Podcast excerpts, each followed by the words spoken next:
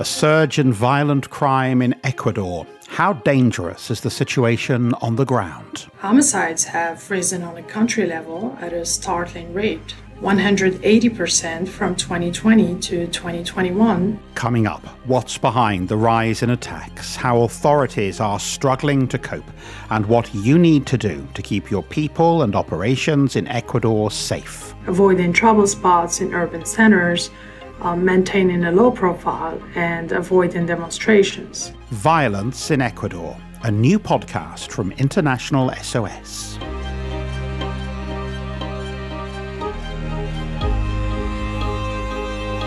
Hello, I'm Paul Osborne. For a long time, Ecuador has been seen as one of the safer countries in Latin America, but not anymore. On Tuesday, explosive devices went off in the port city of Guayaquil and in the city of Esmeraldas, including an attack on a health center. Officials blamed organized crime for the attacks as retaliation for the transfer of hundreds of gang members from violent and overcrowded prisons to other detention centers. Al Jazeera reporting on a massive surge in violent crime in the country. The number of homicides has almost trebled, and civilians are sometimes being caught in the crossfire. Authorities blame criminal gangs battling for control of the drugs trade, but so far their efforts to crack down on those behind the attacks aren't achieving much. Ecuador's president, Guillermo Lasso, has imposed curfews and a state of emergency and deployed police and military task forces, but they've had little success, and he's accused the gangs of trying to cause terror. To find out more, I've been speaking to Sara Elyoumni, Senior Security Specialist on Intelligence and Assistance at International SOS. She told me how Ecuador went from being one of the safer countries in Latin America to its current state. The security environment deteriorated drastically in recent years. The country is on track to surpass the regional average for violent crimes by the end of this year.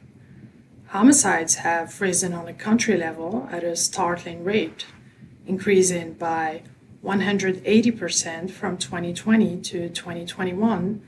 80% of these murders are attributed to gangs warfare, Additionally, the country has seen the deadliest prison riots in its history this last year. Those are absolutely extraordinary numbers in terms of the rise in, in violent crime over a very short time frame. We'll get into those issues of why the gang violence is surging in a moment. But first, just tell me a little bit more about the kinds of attacks that we've been seeing. In recent months, we assessed uh, through our local contacts and security partners as well as the deployment of a security management team to Ecuador, a significant escalation in the security environment in the country, and specifically in Guayaquil, where clashes between criminal groups vying to control the distribution and export of drugs, primarily cocaine, have increased. Those attacks, most often consisting of car bombings and shootings, are typically carried out by criminal groups in retaliation for prisoners' transfers and used to be mostly contained to outlying areas of the city. However, the locations, the targets, and also the level of violence of the most recent attacks are clearly indicative of a change in the modus operandi of those criminal groups. We have also noticed an increase in the level of violence involved in these attacks methods that were not traditionally adopted by criminal groups in Ecuador, but for which narco trafficking groups operating in countries like Mexico and Colombia are infamous. That can be explained by a possible involvement of some of the most powerful Mexican cartels in the drug trade in Ecuador. Some of these cartels, including the Sinaloa cartel, are believed to be increasingly conducting and possibly leading operations in Ecuador, although the extent of their involvement uh, is not entirely clear. So, this, as you say, is, is primarily gang related violence, but to what extent are civilians in Ecuador getting caught up in it? The most recent uh, attacks in Guayaquil are alarming and indicative of increasing risks for civilians. A bombing on the 14th of August in the southern part of Guayaquil killed five people and injured 17 others. More recently, on the first days of November, a series of shootings and bombings occurred in locations commonly frequented by civilians, including the city's main bus terminal, gas stations, uh, a health center, and even the upscale neighborhood of Alborada. Why now? You, you mentioned that some of this is related to criminal gangs that have operated outside of Ecuador, trying to become involved in, in criminal activity inside Ecuador. But why are these gangs suddenly so active? The recent uptick in violence is due, in part, to the changing patterns of criminal activity in neighboring Colombia, as well as the booming coca and cocaine production in Peru, which have given Ecuador a far more prominent role in the narcotic supply chain since 2018, deepening its involvement in production, refining, storage, and transport operations. Additionally, the reconfiguration of transborder drug supply chains and a series of institutional failings, above all in the prison system, have made Ecuador a favored destination for criminal groups to traffic drugs and launder profits. Why is one specific port city becoming the epicenter for so much of this violence? As mentioned previously, the entirety of the country has witnessed an escalation in violent crimes in recent years.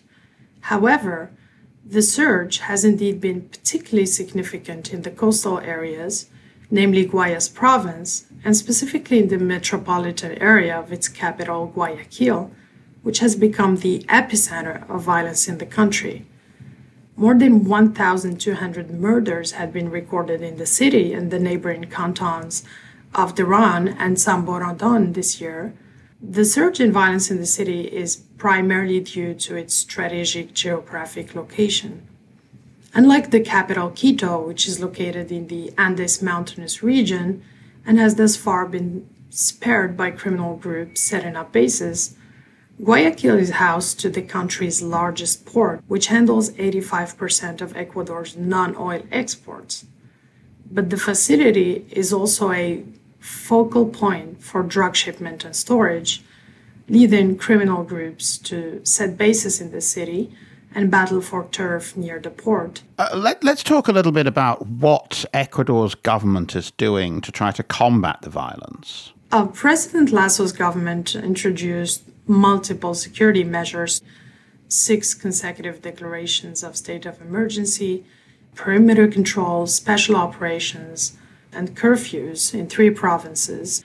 Now that these foreign, better organized criminal groups are believed to be operating in Ecuador, local authorities are facing an arduous task as they seem to lack the experience and also the means to fight back. The situation will prove to be even more challenging as the government is simultaneously dealing with popular dissatisfaction over various social and economic grievances and the subsequent latent risk of uprising. So let's move on to the advice that you have for people who have operations in Ecuador at the moment. What should they be doing?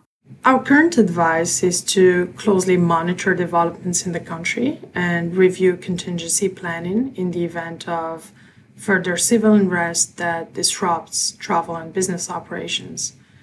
The levels of exposure to crime related threats should also be reviewed for operators in areas that are mostly affected by the spike in violence.